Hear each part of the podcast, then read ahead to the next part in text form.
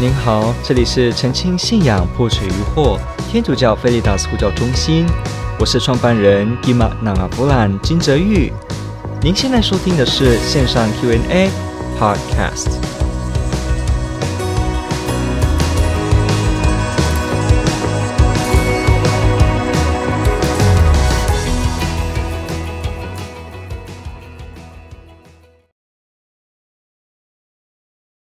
题的情况呢是说什么呢？好，我们来看，他这样说：一五三六年十月六号这一天，有一个叫做威廉丁道尔 （William Tyndale） 这个人呢，被活活的烧死在火刑柱上，其罪名是将圣经翻译成英文。所以呢，当你阅读你的英文圣经的时候，请纪念这件事情。好，听说哈，丁道尔的时代哈，丁戴尔有的翻丁道尔哈，Tyndale 就对了。罗马天主教教廷只允许拉丁文圣经，不容许私自翻译，并且只有神职人员可以拥有和诠释圣经。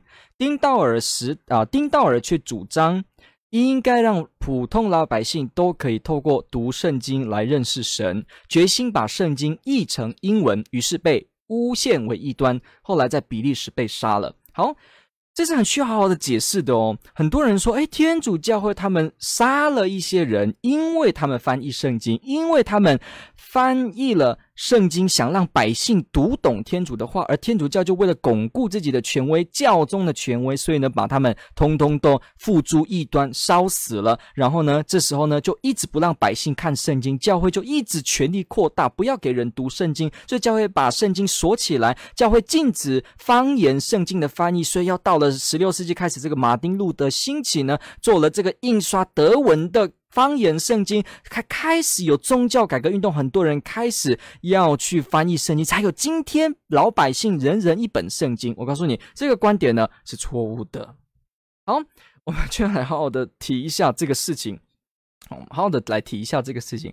好，首先呢，我们知道几件事情。好，好，我们要了解几件事情。呃。所谓的天主教是不是不要让人接触圣经？没有的，从来没有。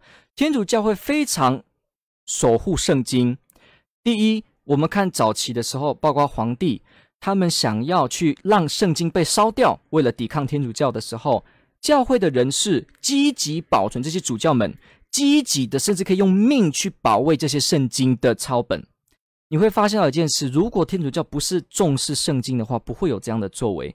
再来呢，中世纪的圣经传抄的历史，很多的这些修道士呢写出的这些圣经抄本编辑的这些内容，对圣经的热爱跟敏感，而且最基本的，如果天主教会没有爱圣经，不重视圣经，所以不保留圣经的话，那十六世纪也没有所谓的宗教革命家、宗教改革家会出现。能够说圣经的事，如果教会本身就没有保留，因为毕竟按时间而言，教会存在早于宗教改革已经超过一千年了。所以教会如果不重视圣经的话，它不需要有这些大公会议，不需要有这些会议去提圣经的纲目。再来，如果教会不重视圣言，让人们百姓听得懂的话，那教会也不会有那么多宗教艺术要去画所谓的门徒的事情，画所谓的福音的事情。而且呢，不只是如此。不只是只有画这些，这些神父们在解释的时候呢，在平常在教导的时候呢，用白话文努力的要去解释今天的礼仪，就算礼仪可能用的语言也许不是百姓听得懂，但是呢，他们也一样会去做解释。你会发现到一件事情哦，教会不断的想让人们知道圣经。呃，圣洛洛尼莫这个人哈、哦，初期就是前五百年基督呃天主教创立。开始这五百年内的一个哈尾巴四世纪五世纪一个叫做 Jerome 的，好，这个呢圣经学者他就讲了一句话，他说不认识基督就是不认识圣经，好，不认识基督就是不认识圣经，所以他要每个基督徒要深深的熟识圣经。中世纪或者教父时代或者初代教会很多的初级教会的这些人哦，很多的中世纪的这些学者，他们都努力的为圣经做注解。注释，他们细心的研究圣经，你知道吗？今天如果我们把圣经，如果就像今天圣经我们看到的这本书整个不见了，没有了，你知道吗？光是看教父们初期世代这些教父们，他们里面的自己的著作中写出的引用，把他们全部拼凑在一起，几乎你就可以说，你完全有了圣经，你有了整个新约。所以你会发现一件事哦，初期教会的人对圣经的引用跟讲道使用圣经。你不要讲说什么 Tertullian 这个戴尔都良是呃奥利镇 Oregon，很多人写的圣经注释书，一本又一本的写注解书，你会发现一件事：如果不热爱圣经，不愿意让圣经被明白、被明朗的话，被保存的话，教会绝对不会做这些事情了。所以我们要先了解一件事：所谓的天主教，他不喜欢圣经，这是不对的，没有的。哦、再来一件事，就所谓的天主教会呢，啊、他们呢，因为老百姓。呃天主教呢，坚持所谓的圣经都是只有用拉丁文哦，这是不对的。因为天主教的圣经，它主流人是用什么语言，它就改变成什么语言，这是历史事实。初代的时候，耶稣基督跟门徒他们讲这个阿拉美克，讲阿拉美文说话的时候，然后那时候门徒们他们使用的旧约圣经都是所谓的 LXX，我们讲过的七十先是一本希腊文的译本。所以在那个时候，有希腊文明读希腊语，还有说，呃，人们是用阿拉美或者是一些当时的语言的时候呢，圣经就用当时的希腊文去写成了。换句话说，圣经的一开始的出现，新约圣经这些新约圣经里面的都是希腊文写成的，里面的著作内容竟然也用了当时流行的语言。所以天主的话从一开始的出现，它就是落在。当地熟悉人们能够懂的方式的语言，开始做书写，开始做书写。后来呢，教会的文化慢慢的随着历史的推移，慢慢的以罗马为主。我们知道罗马帝国的强盛嘛，好几百年，好，所以呢，慢慢的呢，拉丁这个语言呢，慢慢的复杂的方式成为了主流在使用。所以呢，当人们比较不再读这些希腊文的时候，开始呢，很多都是用拉丁文的时候呢，教会也什么呢？为了让他们懂，所以我们刚刚提的这个 Jerome 日罗尼莫，或叫耶罗姆。他呢就奉教会、奉教众的命令，他呢就去把圣经从所谓的原文，或者是从我们这个，因为那时候其实就有拉丁的古译本，他把它参照了，直接参照了什么呢？呃，这个希伯来的文本跟那时候的抄本呢，来翻译出了一个新的拉丁文圣经，通俗的。写成的一个译本，所以叫做通俗译本，叫做呃所谓的 forget，forgot。但是其实呃当然了，这个说法是呃十六世纪之后开始加给 Jerome 的那一个圣经版本是所谓的通俗，因为我们要知道在 Jerome 那个时代通俗是什么，那当然就是古拉丁的译本，因为那个时候就他还在写，所以比较老的当然就是当时的通俗。但是我们今天说的通俗。这个拉丁译本，我们说 Jerome 着的这个呢，它就是在反映那个时代，要让当时的人们更熟悉、更清楚，而且能够了解当时的人能够易懂的语言，所以翻译。所以从教会把圣经翻译成拉丁文的动作来看，它就是要让主流的人、人们更广阔的接触圣经。所以这个动机的本身就是要让人明白圣经。不然他可以再翻的更奇怪的语言，或更他突然翻别完全没有相关的语言，那让人更看不懂。这个方式更好，但是没有，他是做这样子。所谓的中世纪的时候都没有所谓的方言圣经，要到了十六世纪马丁路德才开始有，这是不对的说法，不对的说法。早在马丁路德之前，德国就有德国自己的方言的圣经，是教会认可的，是可以用的。所以不是说路德是第一个做德国的方言圣经，等到他才有，这是错的。历史学家知道这件事。所谓的欧洲时期到路德才开始有方言圣经，这是错的。因为路德的那个时期早在他之前，在这个欧洲很多地方、很多国家，他早就有自己的方言一本圣经，没有被教会禁止，是教会认可的。这些修道院传抄的翻译的译本是有的。所以呢，并不是说要到那个时候才有哦。那提到英文呢？英文的圣经，好、哦，这个题目提到说，呃，威廉丁道尔呢是成为翻译英文圣经很重要的一个支柱。好，通常今天有一个说法说威廉丁道尔是英文圣经之父。那首先我们要知道一件事，丁道尔是不是第一个英文的圣经译本的人呢？提出的人呢？不是，在他之前就有一个了，什么呢？John Wycliffe，威克里夫，比他更早。John Wycliffe 哈，一三二八年到一三八四年的人。好，那要了解一件事哦，Wycliffe 本身是不是第一个有英文圣经的人呢？不是，更早就有了，还有的早于十世纪、七世纪、八世纪就有了古英文的译本哦。所以我们要知道一件事情哦，连在这个英国这一带的地方。他们也不是说要等到了十四世纪才开始有英文圣经，没有。只不过英文在比较，因为我们知道一个语言都会随着时间有一些变化嘛。古英语、现代英语是不太一样，古希伯来语、圣经的希伯来语，今天当代希伯来语也是不一样。中文也是一样，文言文跟今天讲的中文，一百年后讲的中文哦，差很多。所以我们要了解一件事情哦，只是为了免符合。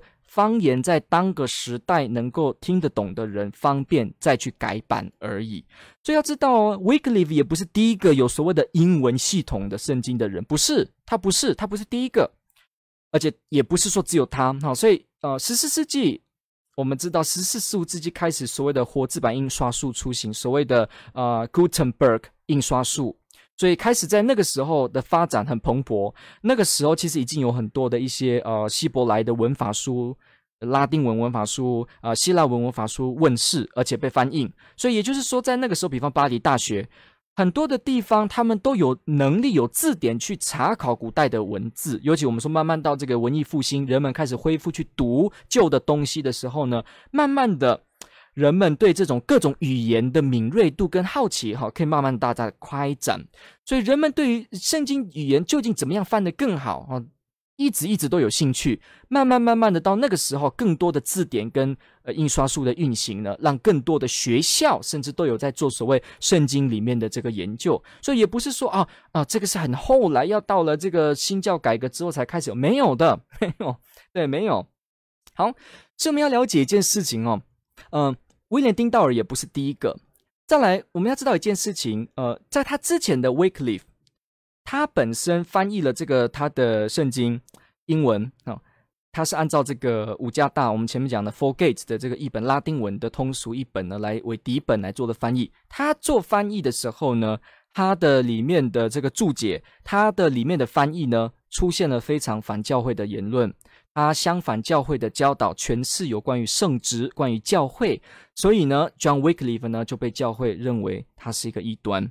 John Wycliffe 被认为是异端，所以呢，John Wycliffe 死后呢，他的这个圣经译本呢就被认为是禁书。呃，我们就先说禁书这个字吧，就是说这个译本是不被承认的，它会危害信仰，所以这个就一直不会进入教会。我们要知道教会的工作有一个重要的点，它就是要捍卫。中途传下来的信仰，他要去正确的解释，因为圣经本身就出自天主教会。我们可以说，我今天我的家出了一本书，突然在外面被解释成不一样，当然原本的家会站出来说话。一样的，圣经在历史的脉络，它就是出于天主教会，它自然而然在时空上碰到有人去不一样的解释的时候，他会注意，这一定是合理的。所以呢，John Wycliffe 的。经呃，这个圣经呢就被禁止，这个英文呢就没办法。好，那也因为这样子，他在这个英国，John Wycliffe 是这个英国地带的人哈、哦。好，英国人。好，这个时候呢，因为这样子，他本身是牛津的教授，所以呢，开始教会在英国那个地方就开始检讨了。所谓的一四零八年有发布一个法令，就是禁止所有的没有经过教会授权的英文本圣经流传，或者是说让它被人家读。所以这个说法也就。开始所谓的在英国的地方呢，对于英文圣经的翻译是很敏感的，因为有这样子的先例。OK，有这样的先例。好，那所以我们要知道一件事情，Wycliffe 之后呢，也有一个叫丁道尔，一四九二年到一五三六年，他也在这个 Wycliffe 之后做了一个英文的翻译，但是呢，他的翻译也不是整本圣经，它是部分哦。他的翻译里面哦，也是一样，呃，这个丁。这个丁道尔本身呢，他很有名哈，因为他也是一个牛津的学者，他也是很有名哦。他除了说语言天赋之外，他的脾气很不好，而他也是对教会的神职非常反对，所以他本身就很被注意，也比较不是很被教会就是应该，因为他的他的理念就是这样子。那教会当然是不会把很多事情就放在他身上啊，因为这样子会有违信仰的合一。然后，什么了解这件事？好，那丁道尔自己呢，他。所以他开始提出他要做翻译的时候，他在英国是不被允许的，他是不被允许的。OK，所以呢，他，呃，他不被允许，他不准出版他做的这个翻译，所以他就跑到了德国，在德国继续做他的翻译，然后呢，把他翻译的东西呢，就偷偷私运回到英国，哦。等等的，那他的圣我们要知道，他的这个圣经里面哦是有序言的，就是说他的经文不是只有翻译而已，它还包括里面有他的感想的前言，还有它里面有放注脚，这就是危险的地方。天主教会不禁止人去读别的地方写的圣经，但是怕的是什么呢？里面的译文翻错，所以常常会说尽量不要读没有经过授权的，理由在这里。再来呢，如果别的译本里面有加一些注解。注解是最可怕的地方，因为你怎么解释就会危险，所以解释地方解除了教会的解释就会被禁止。所以呢，我们要知道丁道尔也在里面做了他的解释，而且里面是很反天主教的，反天主教的。他他在很多的地方的翻译是已经做改变了，比方说教会叫 congregation，叫做集会，那所谓的补赎呢，他翻叫悔改等等的，它里面的注解跟它的说明呢。因为他反对教会的这些教导，所以他把自己的思想呢融入他的翻译里面，在注解的地方，在翻译的地方做词汇的修改。他是因为这个理由，我们去研究他的注解，就可以了解他去做这些事情。他认为真正的福音是他所想的这样子，应该不是教会所教导的，所以他去做这样的翻译，他去做这样子的翻译，去这样子提。所以呢，他这个你知道吗？他这个圣经一到了一一到了英国下岸的时候。当地的那个主教就还把它全部买下来，全部烧掉。哦，也就是说，教会在英国就是很反弹它的这个版本，它里面的内容，它反对教会的这个这个这个教导。那在当时哦，有伦敦的主教也有提出说，它里面的翻译有超过两千个错误。哦，那呃，我们要知道，在丁道尔同时期，也有一个出自英国的一个人叫做 Saint 是圣人哦，Saint Thomas More，托马斯摩尔。哦，他是很重要的一个提出社会思想的一个思想家哦，他也是一个学者，他也是学法的，也做过大法官。好，这个人哦，还是天主教的圣人。他跟这个 Tyndale 是同时期的人。他知道丁道尔有做这样的翻译的时候，你知道他有写一本书叫做《Dialogue》。这本书里面呢，做了什么？他里面去提出说，我发现丁道尔的圣经译本的错误，就像在大海找水一样。什么意思？非常多。大海找水，大海不都是水吗？非常多。那他提出说，我要反对这个译本里面很多的翻错，他就举出这个例子，他去捍卫教会，提出丁道尔的翻译不正确，而且不按照教会历来的解释，是私意的去进行。哦，所以注意到了，同时期有人物去反驳他，好，也有主教反驳他。再来，我们要知道，英国王亨利八世，英国王亨利八世自己也不喜欢他的译本哦。你说他在英国翻译圣经应该会被许可？没有哦。啊，一五三一年的时候呢，英王亨利八世还谴责丁道尔的翻译呢腐败了圣经。他自己说的话说，有丁道尔腐败的圣经应该被彻底消除，拒绝啊，远离百姓的手。你知道吗？对于这个丁道尔译本的这个谴责，甚至到英国自己独立成英国国教的时候之后啊，英国国教时候之后。啊，一五四三年，他还是再次说，一切有关英文这个新旧约书籍，就是那个狡诈、错误不实的丁道尔翻译呢，应该彻底的被废除、消灭，在此领地禁止持有以及使用。哦，所以他后来已经在英国国教独立的时候，他还是一样谴责这个译本。我们知道后来英王呢，去组织变成有所谓的 King James Version，英王钦定本的圣经。哦。等等的，好，当然，英王钦定本圣经它很主要的资料来源，它是参照了丁道尔的圣经。可是我们知道，他本身对丁道尔就是他不满意里面的内容，所以他在翻译的过程当中，可以说也是为了护教他去做这件事情，来去做这个圣经的呃新的这个编订。好，所以我们要看到一件事情哦，丁道尔翻的圣经，在他之前的 Wycliffe 已经种下了这个让人们很敏感。所以在英国，在学会上，在学术上，哈，就已经有这个共识了。大家不要去随便传这个英文圣经，没有被教会认可的话，不要。那丁道尔做这件事情，里面又出现反教会的言论，当然会被注意。所以英王注意到，主教也谴责到，同时期的摩尔也去提到。但是丁道尔呢，他就一样的，他认为这个呢是他应该做的，是他应该的。所以呢，丁道尔后来呢，怎么样呢？他到后来怎么了呢？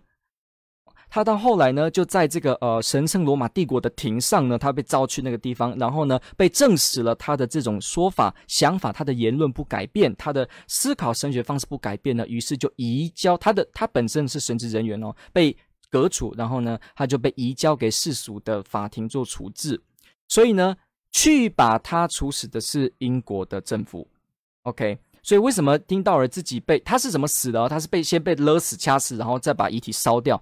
他这个死的时候，他呃，据说呢，他最后一句话就是讲说：“天主求你开启英国王的眼睛。”所以我们要知道一件事哦，所谓的天主教烧他，这是不准确，因为天主教的历史当中，我们要知道一件事哦，天主教的历史当中。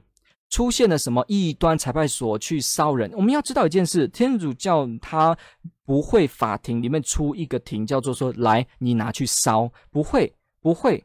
异端裁判所太被人家诟病，跟认为他有一些迷思，所以我们有些节目有可能提到至少一些文章。我们要知道一件事哦，在裁判所里面做的事，哈，因为裁判所哈还有包括民间自己办的，但是我们现在讲的不是民间办，民间办的我们管不到，民间办的真的很恐怖。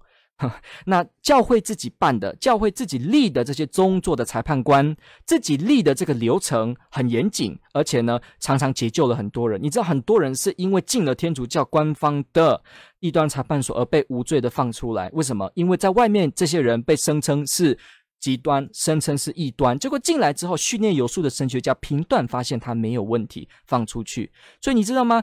拯救很多人哦，不是说异端裁判所都在烧女巫，都在烧人，这是不对，这是不准确的，也是一个 myth，也是一个迷失。你要多多查考历史。OK，所以呢，也是一样的，教会什么？教会烧了这些人，因为翻译圣经，是不准确的说法，因为教会顶多只能说他判哦，当时的英国的主教那个地方的当局，他顶多能够说哦，这个圣经的内容，它真的出现了违反教会的错误，那这个是属实的，好，确定他能做的只是这件事。一段裁判所不是让你在那边死的地方，也不是让你在那个地方要去接受酷法跟所谓的弄死，不是，他是去侦查你有没有说出错误的内容，他只是做这个工作，他只是指出说，哎，这个人真的提了，这个人真的提了。这是不对的，那就会给你一些期限，说你要不要回去想想看，你要不要悔改？如果你悔改的话，完全就是把你接纳回来。异端裁判所成立的目的跟宗旨是要引人回到教会哦，他不是为了说我想要铲除异己去杀人，这是一个反教会历史手法写下来的视角做的一个评论。异端裁判所的成立，他为什么要让一个被确定是异端的人，他还要给他机会回来放弃？要一些期限，期限有这种流程，不会马上就让你。因为他就是希望人会悔改，真的去想。而异端裁判所真正在做的事情，就是他去指出你哪里的神学思想是错误的。他不是为了出去杀一个政治犯，不是。你是政治，你只要跟异端没有关联，你不管是女巫，你是做魔法的，你是政治人物，你在异端裁判所都不会被审，甚至你连进堂审都不会审，连这个巡游的 Inquisitor 巡游的这个呃判官也不会审你的案子。为什么？因为他们只处理异端。异端以外的不处理，所以呢，也不要以为说他们什么都收，什么都杀，什么都一不分青红皂白，没有，没有，没有。所以呢，就要了解一件事情。好，所以呢，呃，因为丁道尔里面的翻译有着他神学思想，OK，丁道尔的部分有他的神学思想，然后因为他的思想不反不反悔，也真的被确定。然后呢，他这样子相反教会，所以呢被确定之后，那私私下政府自己，我指的就是指教会外政府自己呢就可以去处置他。所以怎么处置呢？在那个时候他就用了火刑。我们今天可以说，你可以去检讨，认为呃，也可以不要用这个方式，这是可以的。我们可以这样想，甚至我们应该去改革，让一切更人道。今天我们也不会没没有任何人去这么做。可是我们要知道，在那个时候政府要怎么做，宗教也很多时候是管不到的。政府真的要认为说你这个人会危害国家安全，我按照你危害国家法给你做处置，这有社会因素在里面。那教会在那个时候，教会也不是说什么他就是政府的官员，不是。所以呢，教会呢，他很多时候他只能提出他该做的事，就是对他确实是异端，他顶多能讲到这。那剩下移交世俗去做什么？这就好像我们的庭结束了，庭开完了，确实这个人是异端，好，收庭了。那这个人一走出去，哇，那政府就自己处置他了，开始要杀他还是干嘛的之类。我们要了解到那个社会形态、那个社会文化是这个样子。教会在那个时候已经尽他的能力，他就是做他该做的事，就是去确定是不是异端。他总不可能就随便就说乱判别说这个不是异端吧？不能，他得说真话，所以他合理的，他还是得说真话。我们可以去检讨世俗的做法是不是对啊？但是呢，我们要知道教会在指出这个说法是错或对的时候呢，教会的立场是对的，因为他还是必须讲真话，真话，真话是永远都必须要讲的，所以没有错啊。丁道尔的内容出现的问题，然后呢，很多的地方的谴责他的不改并不改，所以最后就被诉诸这样子的事情。好，所以丁道尔的圣经的翻译呢，我们看这个原文的提问者说，呃，罗马天主教只允许拉丁文圣经，没有的。那个时候也不是只有拉丁文圣经，早就有这个翻译的，也有所谓的白话文圣经，而且丁道尔的翻译也不是丁道尔的翻译也不是唯一的哦，你知道吗？丁道尔翻译完之后哦，没有隔多久，天主教也就承认。推动了新的英文版的圣经，它叫做 Douay-Rheims 圣经，也是出自英国。所以你要你 你要知道几件事情哦，这个是很令人很很呃，这个 Duren 很，令人惊讶的事情。丁道尔一五三六年被处死，结果呢，一五八二年哈、哦，这隔个四五十年之类的这个时间哦，啊、他就已经英国又出现了天主教认可的英文版本圣经。叫做 Douay-Rheims 的版本，所以你要知道哦，如果天主教是都不要让人有当地语言的话，他也不需要在后来再去做所谓的呃英文圣经译本。所以你要知道，天主教的 d u e r e n 它出版的年代还比 King James Version KJV 它还比英王钦定本 还早哦。也就是说，连我们今天熟悉的英王钦定本还没出现之前，你要知道一件事：天主教就在许可了 d u e r e n 的圣经，在丁道尔之后是英文的，而且丁道尔不是第一个，丁道尔之前还有古英文都有，而且欧洲都有很多许可的当地语言哦。所以，天真的，我们了解了这些历史跟脉络，你就会发现，很多时候我们看到一些资料去描述说以前发生什么事，其实他没有描写的精确。这是非常可惜，所以我们必须普及化这个教育，让真相呢被提出来，让大家真的去更全面的、广泛的去看、去检视。有些人就是因为去翻了这些历史，重新看，哇，他发现自己啊似乎被骗了很久。我们要去有严谨的心去查这件事情。所以说，我们的提问者提到说，被烧死在火刑架，罪名是因为把圣经翻成英文，这是不对的，这是不对的。圣经。被翻成一个语言就会被烧，这是罪名，这不对。如果是的话，早就一大堆都被烧了。我们讲那些欧洲方言的，我们说这个 Jerome 做了圣经的拉丁文版本，这都该被烧了，因为他只是把圣经翻译，而且更普及的语言，那就要被烧，这不对的。这些人没有被烧，所以他真正不是翻不翻译的问题。英国禁止人去特别使用所谓的未经授权的圣经译本，它的用意不是因为你不能翻圣经。我们要注意哦，很小心一个错字就会八差十万八千里。教会没有说不准用翻译圣经，也不准翻译圣经，没有，没有。如果丁道尔当时他翻得好，丁道尔如果没的里面的注释没有反天主教的想法，他真正好好的提。你知道吗？丁道尔的译本可以是天主教承认的好的译本，流传到今天呢。所以不是说呃，因为翻译，翻译本身不是问题，问题是是不是在里面加了反教会信仰的东西。而教会基于本身要捍卫中途信仰的一致，他必须指出其错误，这是他的责任。不然你再想不到教会还有什么责任了。他不可能编一个游戏假装糊弄过去，他必须说真话，必须捍卫从圣徒以来的信仰，一次而永久的信仰。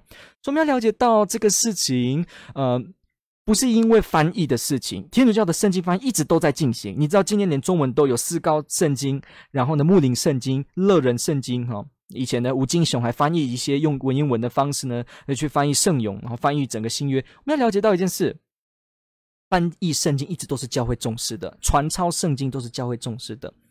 有人说什么天主教会把圣经锁起来哦，不要让百姓接触，这也是错的。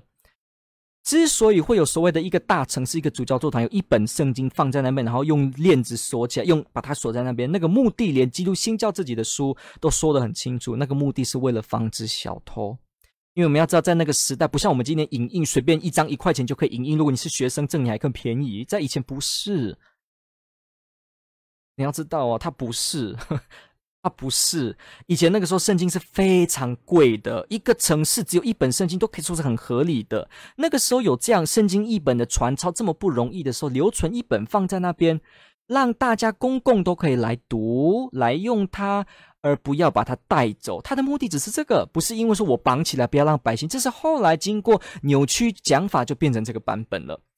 事实上没有禁止，你随时可以过去翻，你可以去了解。如果你读的了解的话，哈，有人说当时的百姓完全都不懂这个呃拉丁文，其实这也是很可疑的，因为当时的人受过教育的，他们都懂。哈，我指的是十六世纪那个时代左右。当时的人有受过教育，是都懂所谓的拉丁文的，因为拉丁文就是虽然它是死语言，但是它是活的，在医学、在学术界、在教会，所以呢，这个语言你只要有读过书，其实也是很多人读书，不是说都没有读书的。你有没有不能直接说中世纪的人都没有读书？不是，所以读书的人他们也可以读得懂，用他们当地熟悉的语言，然后当时的拉丁文的读得懂。然后呢，再去用自己的白话去传播，这样子的人很多。是为什么教会出现很多的宣道家？他们，他们不是一字一句念百姓听不懂的话给对方，不是，他们会用自己的翻译说明来阐释到底福音讲的是什么。比方道明会，呃，这个时候他去外面跟人家讲解圣经，在说明的时候，他就是要这样子啊，他就是要这样子，他要去让人明白福音的讯息，他要用人们懂的话，不可能说在那个时代他就是大家都讲。听不懂的话，这不可能，这不可能。顺便了解一件事，所谓的因为呃教会的圣经被锁，因为丁道尔还是因为谁的圣经被禁，我们就以为天主教是不重视圣经的。其实他是说实在了，他真的是一个 已经抹黑了天主教的一个历史，而没有很多的根据跟全面的角度得出的一个结论。OK，好，所以呢，呃。我们就去了解这件事情哈，并没有像这个呃题中所说的，教会确实不容许私自的翻译，不是因为你不能私，你不能翻。而是因为你私自翻没有通过教会的认可而这样出版，而这样子提的话，你万一教错误的部分怎么办呢？所以要先认可，它的目的都在保护圣言要被保存。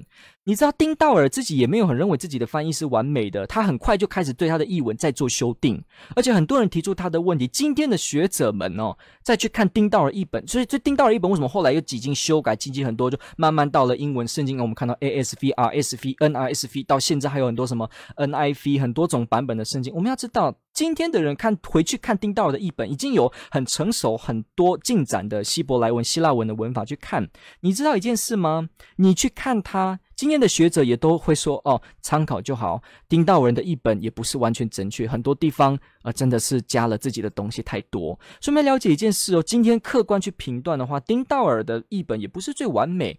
丁道尔自己也知道，所以他自己的也去重新修订。他也自己在里面去去再去检查他的东西。圣经的翻译也本来就是不断要越来越完善，而不是一次到位，也不是一天就这样子完成。所以了解到这件事情呢，你就会发现到哦，教会不是要禁止人翻译圣经，真的是要保存圣经的完整。它不是要让人。不接近圣经，而是要确定的把圣经的内容让真正的基督徒领受到真正的福音。所以我们要感谢教会去捍卫这些事，我们要感谢教会去保留圣经到今天，保留圣经到今天。天主教会，我可以说，它是这个世界上再也没有比它更捍卫圣经的团体了。他没有 任何机会可以毁损圣经，从礼仪方面，从教会的历史方面，他没有办法。他只是用不同的形式一直守护着圣经，OK，所以我们就提到了这些事情哦，了解到教会对圣经的重视。到今天，教宗好几个教宗出了这个圣经的通谕呢，也去提出了人们要接近圣经。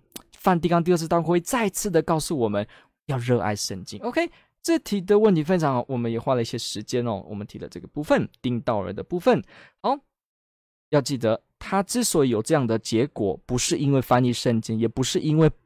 教会不让人懂圣经，而是因为他做了一件里面掺杂他的相反教会的内容，而坚持不要改变。所以经过判决之后呢，交由政府的时候，政府给他做了处死，才有这件事情。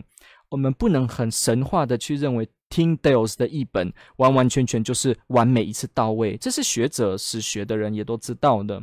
我们至少要知道一件事，确实我们可以说我们尊敬丁道尔，连我们天主教的基督徒，我想我们也要有这个敬畏，说，诶，一个人很热爱圣经哦，他有他的一个理念，虽然他的这个道理是偏差的，但是我们也要知道他对圣经的热爱，使得基督新教有蓬勃的圣经的翻译的历史，而且他们也认为。丁道尔是他们封为的圣，但是这不是每个都这么认为，但是我们可以说被认为是英文圣经之父，你就可以知道他还是有影响力的人。OK，感谢你的提问。